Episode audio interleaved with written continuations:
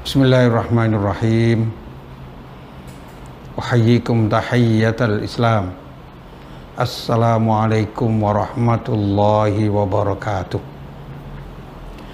Innal hamdalillah nahmaduhu wa nasta'inuhu wa nastaghfiruh. Wa na'udzu billahi min syururi anfusina wa min sayyiati a'malina. May yahdihillahu fala mudilla lahu wa may yudlil fala hadiyalah. أشهد أن لا إله إلا الله وحده لا شريك له وأشهد أن محمدا عبده ورسوله لا نبي بعده. اللهم فصل وسلم على سيدنا محمد وعلى آله وصحبه ومن تبع ووالاه أعوذ بالله من الشيطان الرجيم. بسم الله الرحمن الرحيم. قل يا أهل الكتاب لستم على شيء hatta tuqimut tawrat wal injil wa ma unzila ilaikum min rabbikum wa yazidanna katsiran minhum ma unzila ilaika min rabbika tughyana wa kufra fala ta'sa 'alal qaumil kafirin Ma'asyiral muslimin wal muslimat rahimakumullah Allah Subhanahu wa taala mengingatkan kita agar kita senantiasa menguatkan ketakwaan kepada Allah Subhanahu wa taala. Dan pada hari ini kita lanjutkan kajian tafsir kita tafsir Ibnu Katsir dan saya nukil juga dari beberapa tafsir uh, pada ayat 68. Qul ya ahlal kitab wah katakan Muhammad Wahai ahlul kitab, lastum ala syai. Kamu sekalian tidak ada apa-apanya, tidak beragama secara benar.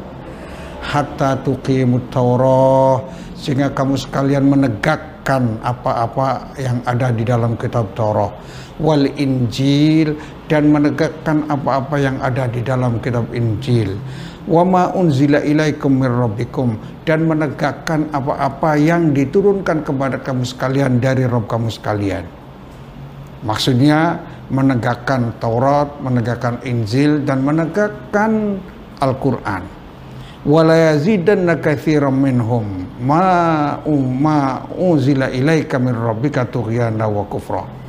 Artinya dan tidaklah di antara mereka kebanyakannya ini ketika ada yang diturunkan dari Al-Quran kepada Muhammad ternyata mereka sebagian besar adalah tughyanan, melampaui batas dan kufur, ingkar terhadap apa-apa yang diturunkan kepada kamu. Fala ta'sa 'alal kafirin, janganlah kamu mengesal, bersedih terhadap orang-orang yang kafir. Masyarakat muslimin rahimakumullah. Ibnu Katsir mengatakan ketika menafsirkan qul ya Muhammad, qul ya ahlal kitab, artinya qul katakan ya Muhammad. Ya ahlal kitab lastum ala syai.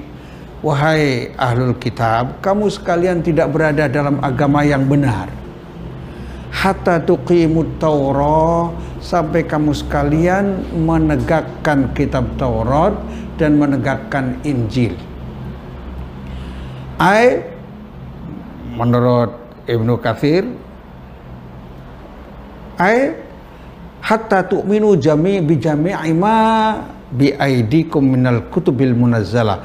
Artinya kamu telah tidak beragama secara benar sampai kamu mengimani semua kitab-kitab yang diturunkan dari Allah kepada para anbiya wa ta'malu ma fiha dan mengamalkan apa-apa yang ada di dalam kitab-kitab tersebut. Ya. Al-amru bittiba'i Muhammad. Di sini terdapat perintah untuk mengikuti ajaran Rasulullah sallallahu alaihi wasallam. Wal iman bima dan beriman terhadap diutusnya Rasulullah wasallam wal iktida syariatihi dan juga mengikuti syariat Rasulullah wasallam.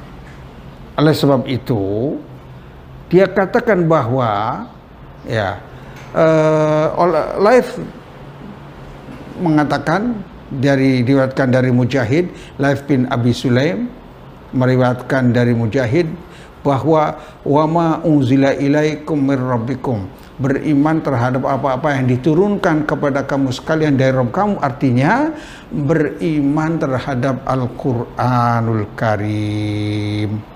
Ini makna daripada uh, apa ayat ini.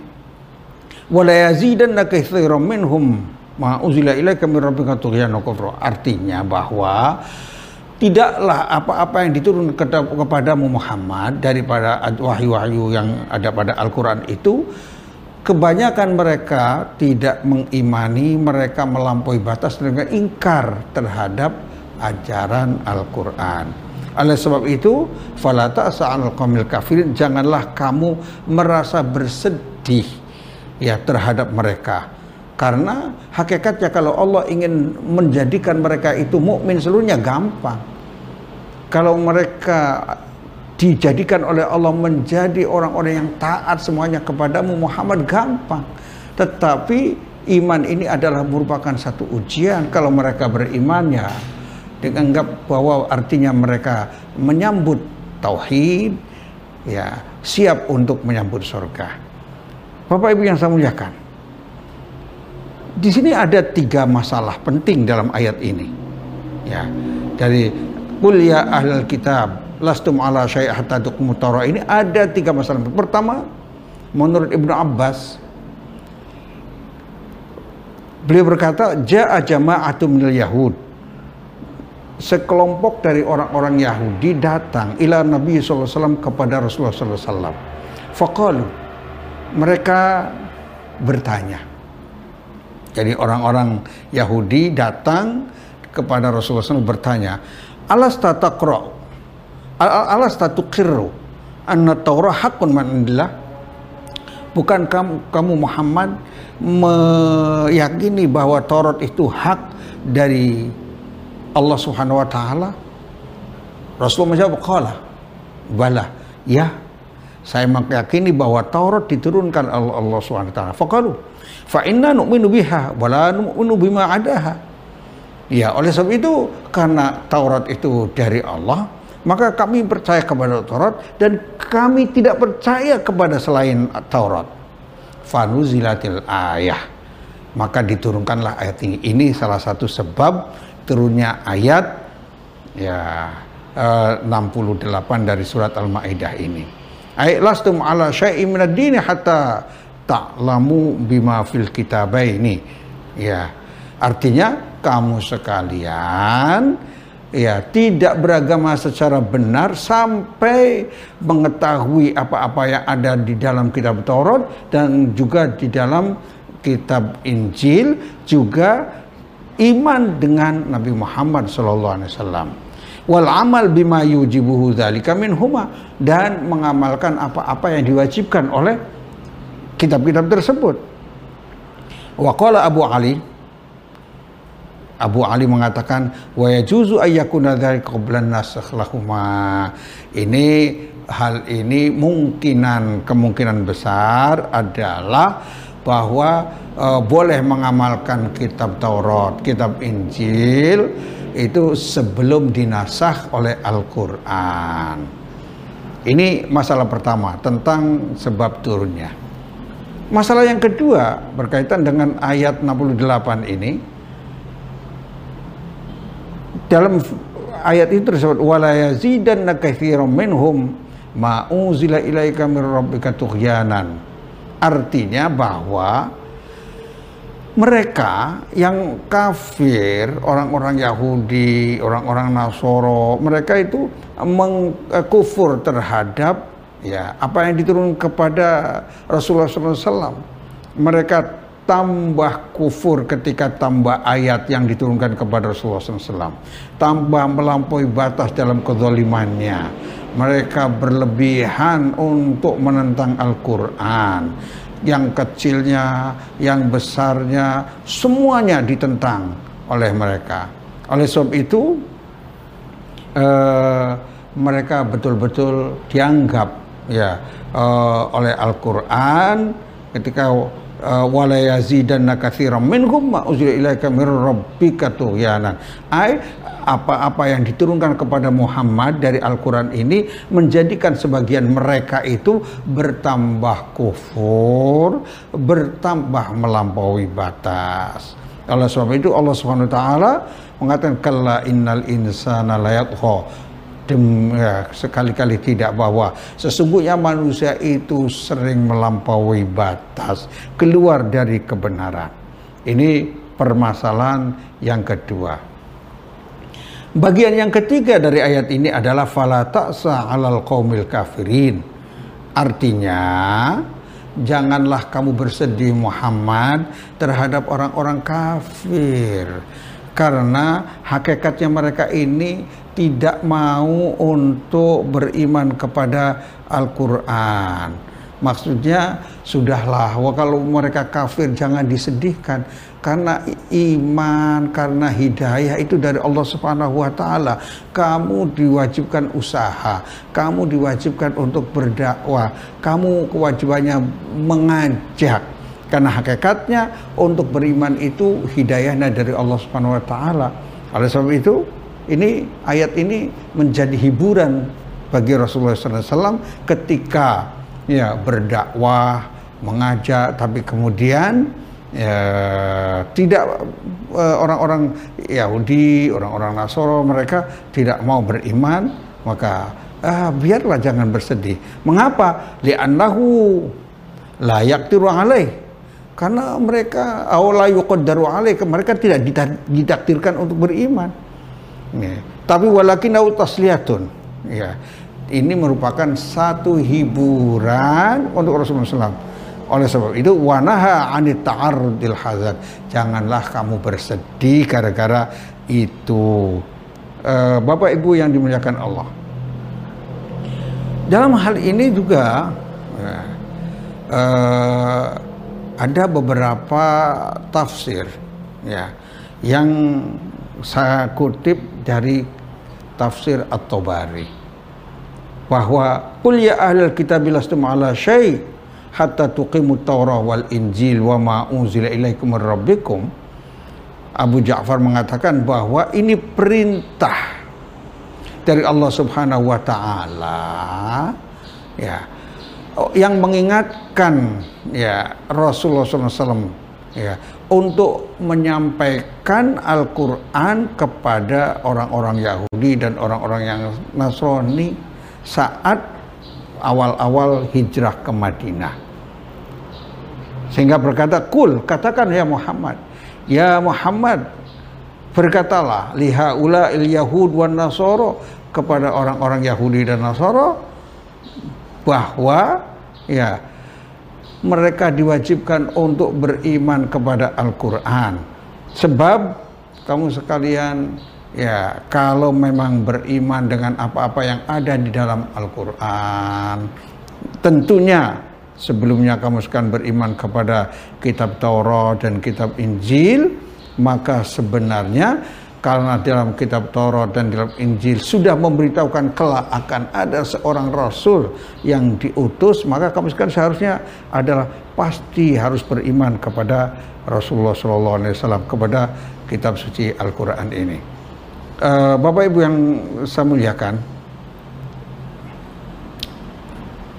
Allah Subhanahu Wa Taala jadi uh, kita harus memahami bahwa masalah hidayah itu dari Allah. Sampai Rasulullah SAW tidak bisa memberikan petunjuk kepada pamannya sendiri yaitu Abu Talib.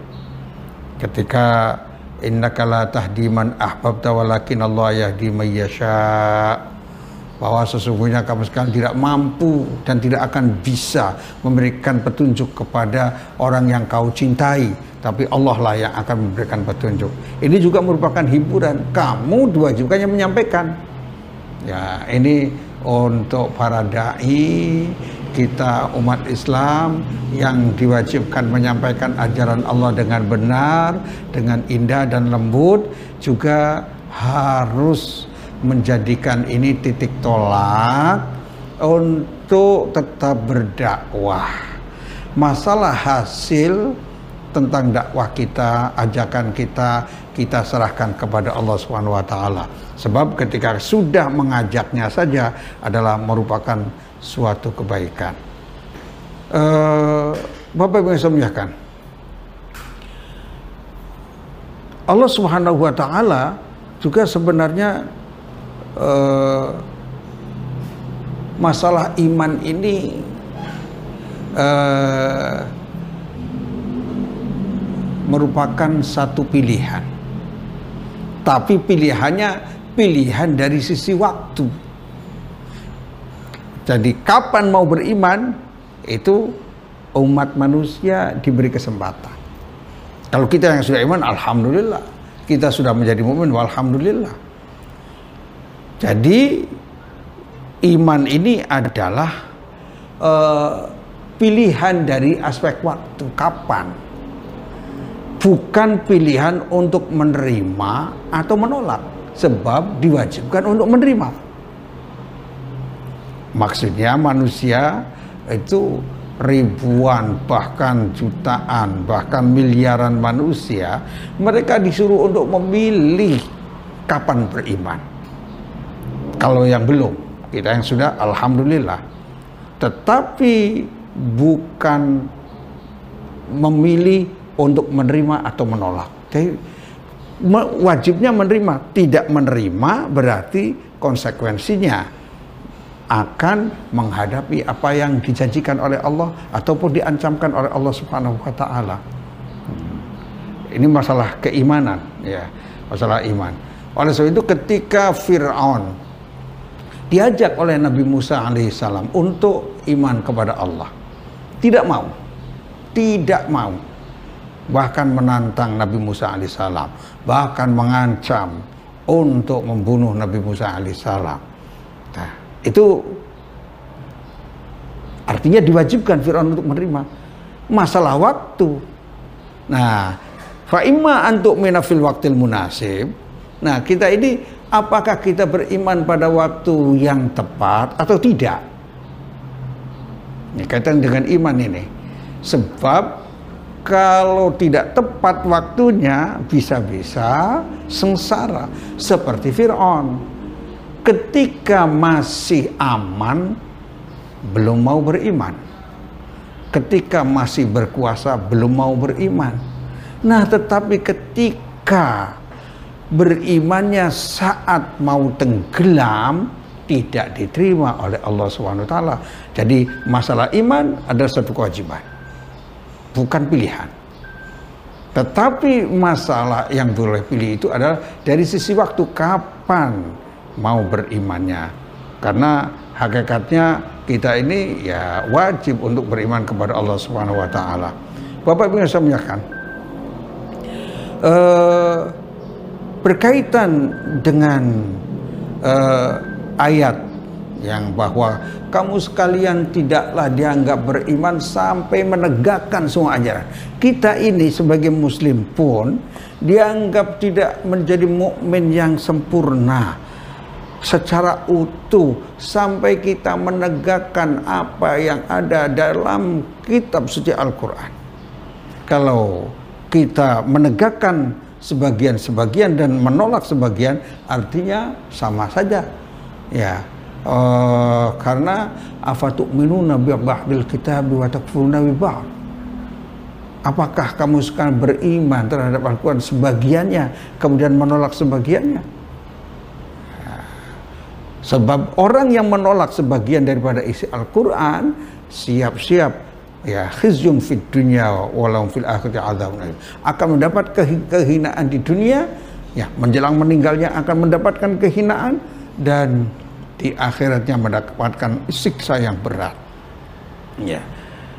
Untuk itu kata-kata lastum ala syai' hatta tuqimu wal injil itu untuk orang ahlul kitab karena tuqimu wal injil kewajiban mereka untuk menegakkan at-taurat dan injil.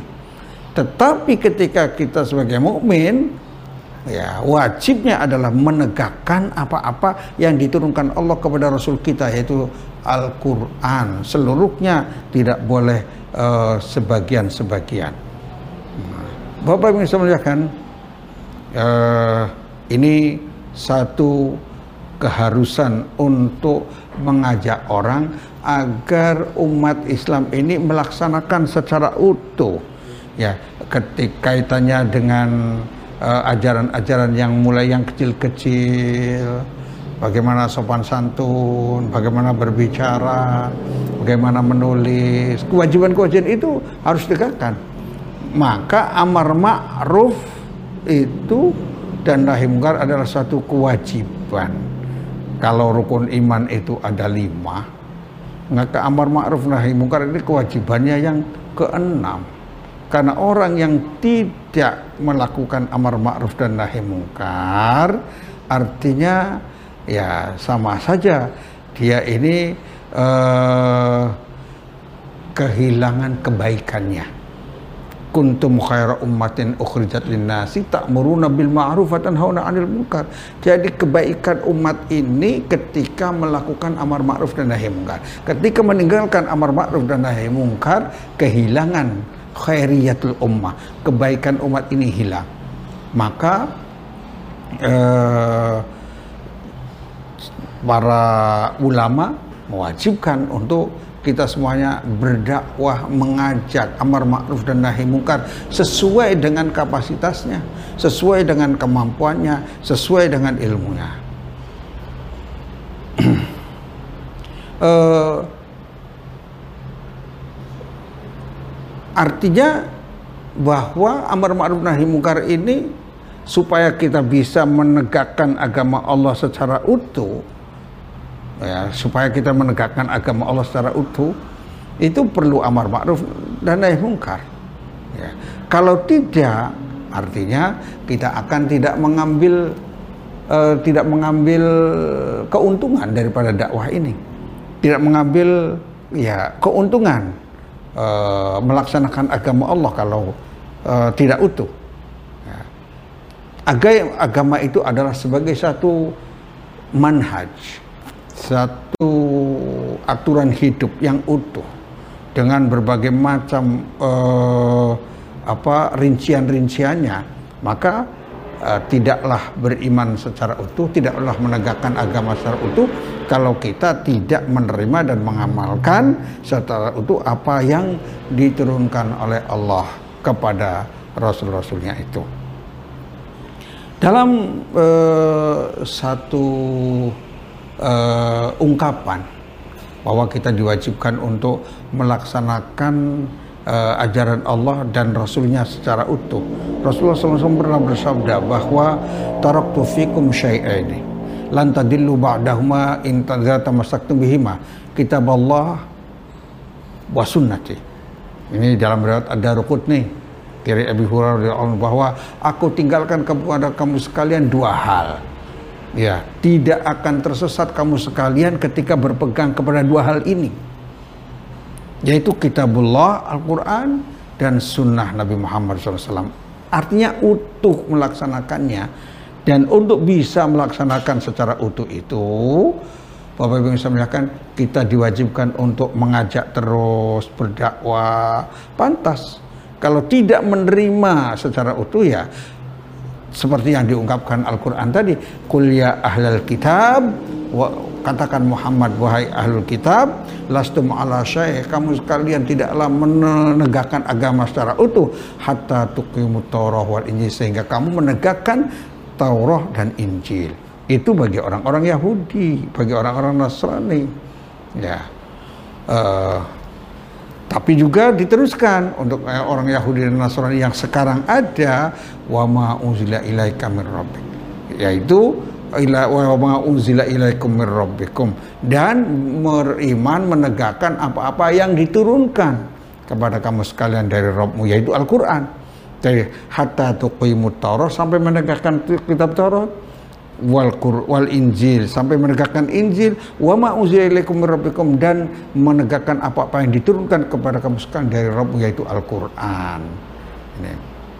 Sehingga Bapak Ibu yang saya muliakan orang yang beriman kepada Allah SWT kemudian di dunianya berusaha untuk mengamalkan Islam ya menegakkan keimanan akidahnya dengan utuh dengan baik seorang mukmin berusaha berat waktu di dunia. Menghisap dirinya secara berat di dunia. Maka orang yang selalu memuhasabah dirinya untuk bisa mengamalkan ya ajaran-ajaran Allah secara utuh mudah-mudahan di, di akhiratnya hisabnya akan mudah Berbeda dengan orang-orang yang beriman. Orang-orang yang tidak beriman kepada Allah Subhanahu wa taala, mereka berperilaku seenaknya, tidak ada kaitannya dengan aturan-aturan yang Allah turunkan. Ya, mereka mempermudah dalam kehidupan dunia ini tetapi tidak pernah mengingatkan kehidupan akhirnya maka mereka akan dihisab dengan seberat-beratnya pada hari kiamat. Pantas kalau kita disuruh hasibu anfusakum qabla an tuhasabu. Artinya hisablah kamu sekalian, kamu dirimu sekalian itu sebelum nanti dihisab di akhirat. Wazinu a'malakum qabla an tuzan alaikum dan timbanglah amalan sekalian sebelum nanti ditimbang di akhirat. Oh. Is'al nafsaka. Maka perlu ditanya pada diri kita ini setiap hari. Setiap hari kita perlu bertanya, apakah rumah saya ini sudah betul-betul sesuai dengan ajaran Allah atau belum sehingga bisa menegakkan agama syar'un apakah bisnis saya betul-betul sesuai dengan ajaran Allah atau tidak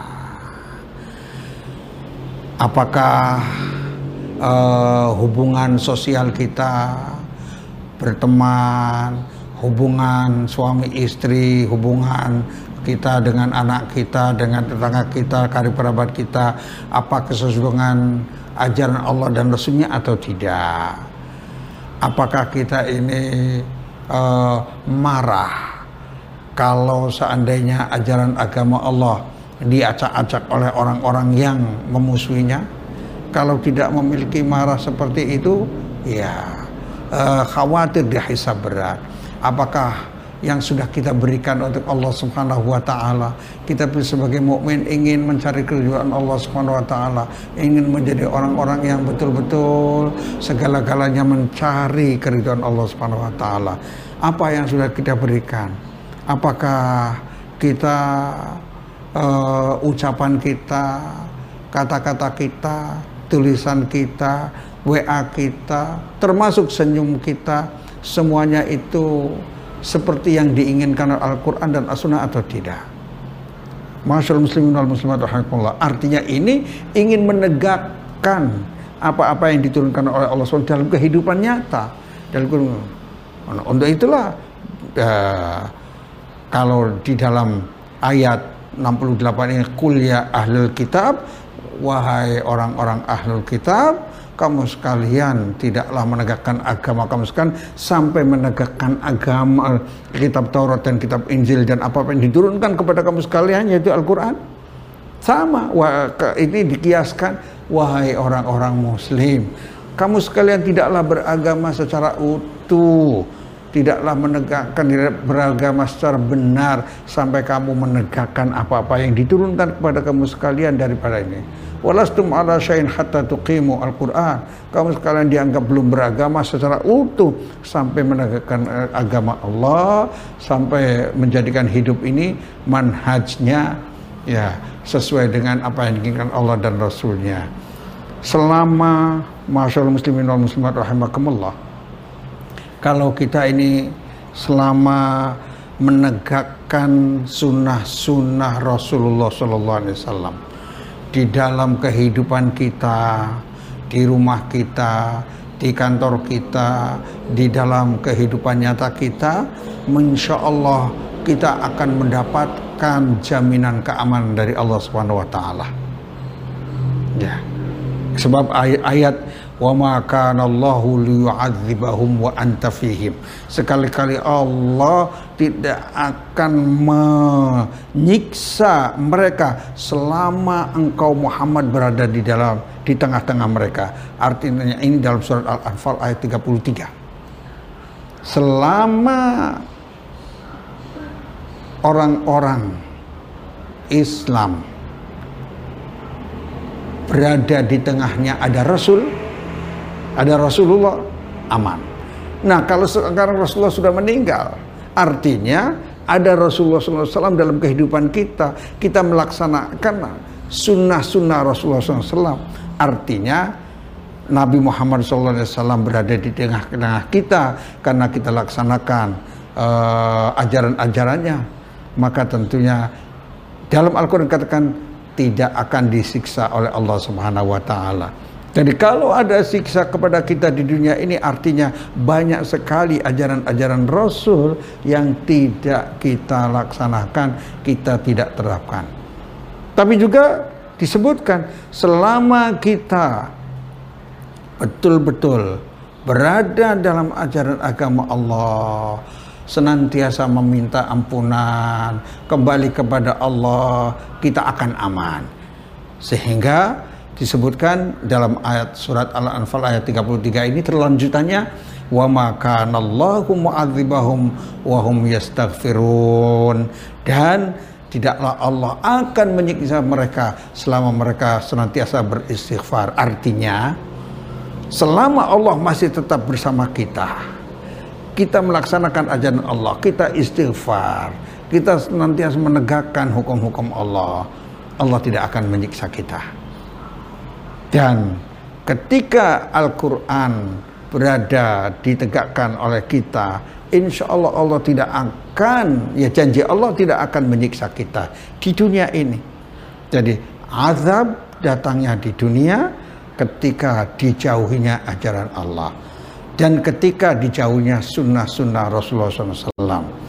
Eh, disebutkan dalam sebuah hadis begini ya uh, diriwatkan dari Muadz radhiyallahu anhu qala beliau berkata kuntu ridfan Nabi sallallahu alaihi wasallam ala himarin saya bonceng Rasulullah SAW di atas himar beliau kedelai mereka beliau yuqalu lahu Ghufair nama himarnya itu Ghufair faqala kemudian Eh, Rasulullah SAW bersabda, Ya Mu'ad, wahai Mu'ad, hal tadri haqqallahi ala ibadihi?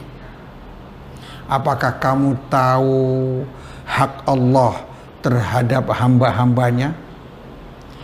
Wa ma haqqul ibadi ala Allah dan apakah kamu tahu hak hambanya atas Allah SWT? Mu'ad berkata, Kultu, aku berkata, kata Mu'ad. Allah wa Rasuluhu a'lam. Hanya Allah dan Rasulnya yang lebih tahu. Perhatikan jawabannya. Perhatikan. Apa hak Allah terhadap hambanya dan apa hak hamba terhadap Allah. Sebenarnya hak Allah itu kepada kita banyak. Ya dan kita tidak bisa mewajibkan Allah dengan agar memberikan tetapi ini Rasulullah memberitahukan kepada Mu'ad bin Jabal apakah kau tahu apa hak Allah terhadap hambanya dan apa hak hamba terhadap Allah Kala ketika Rasulullah uh, eh, ketika Mu'ad mengatakan bahwa hanya Allah dan Rasulnya yang tahu. Maka kemudian Rasulullah bersabda fa inna haqqallahi 'alal ibad. Sesungguhnya hak Allah atas hambanya ayya'buduhu. Hendaklah hamba-hamba Allah ini menyembahnya menyembah Allah. La yusyriku syai'an. Dan tidak menyekutukan dengan sesuatu pun menyekutukan Allah dengan sesuatu. Itu hak Allah terhadap hambanya. Jadi kewajiban kita cuma dua. Yaitu menyembah Allah tidak mensyirikannya itu. Sehingga para rasul pun tugasnya ani abdullah wa janibut hendaklah kamu sekali menyembah Allah dan menjauhi tauhid. Ya. Kemudian wa haqqul ibadi 'ala Allah dan hak hamba terhadap Allah Allah yu'adziba man la yusyriku bi syai'an. Dan Allah tidak akan menyiksa orang yang tidak mensyirikannya, tidak uh, me, apa istilahnya uh, berbuat syirik kepada Allah taala, tidak menyekutukan Allah dengan sesuatu pun. Fakultu ya Rasulullah, maka Mu'ad berkata, aku berkata, ya Rasulullah, afala ubasyiru bihin nas?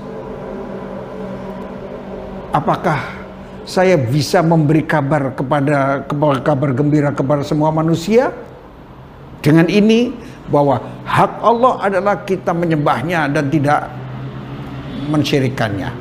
Sedangkan hak hamba terhadap Allah adalah bahwa Allah tidak akan menyiksa hambanya yang menyembahnya yang dan tidak mensyirikannya. Apakah boleh saya beritahukan hal ini kepada semua manusia?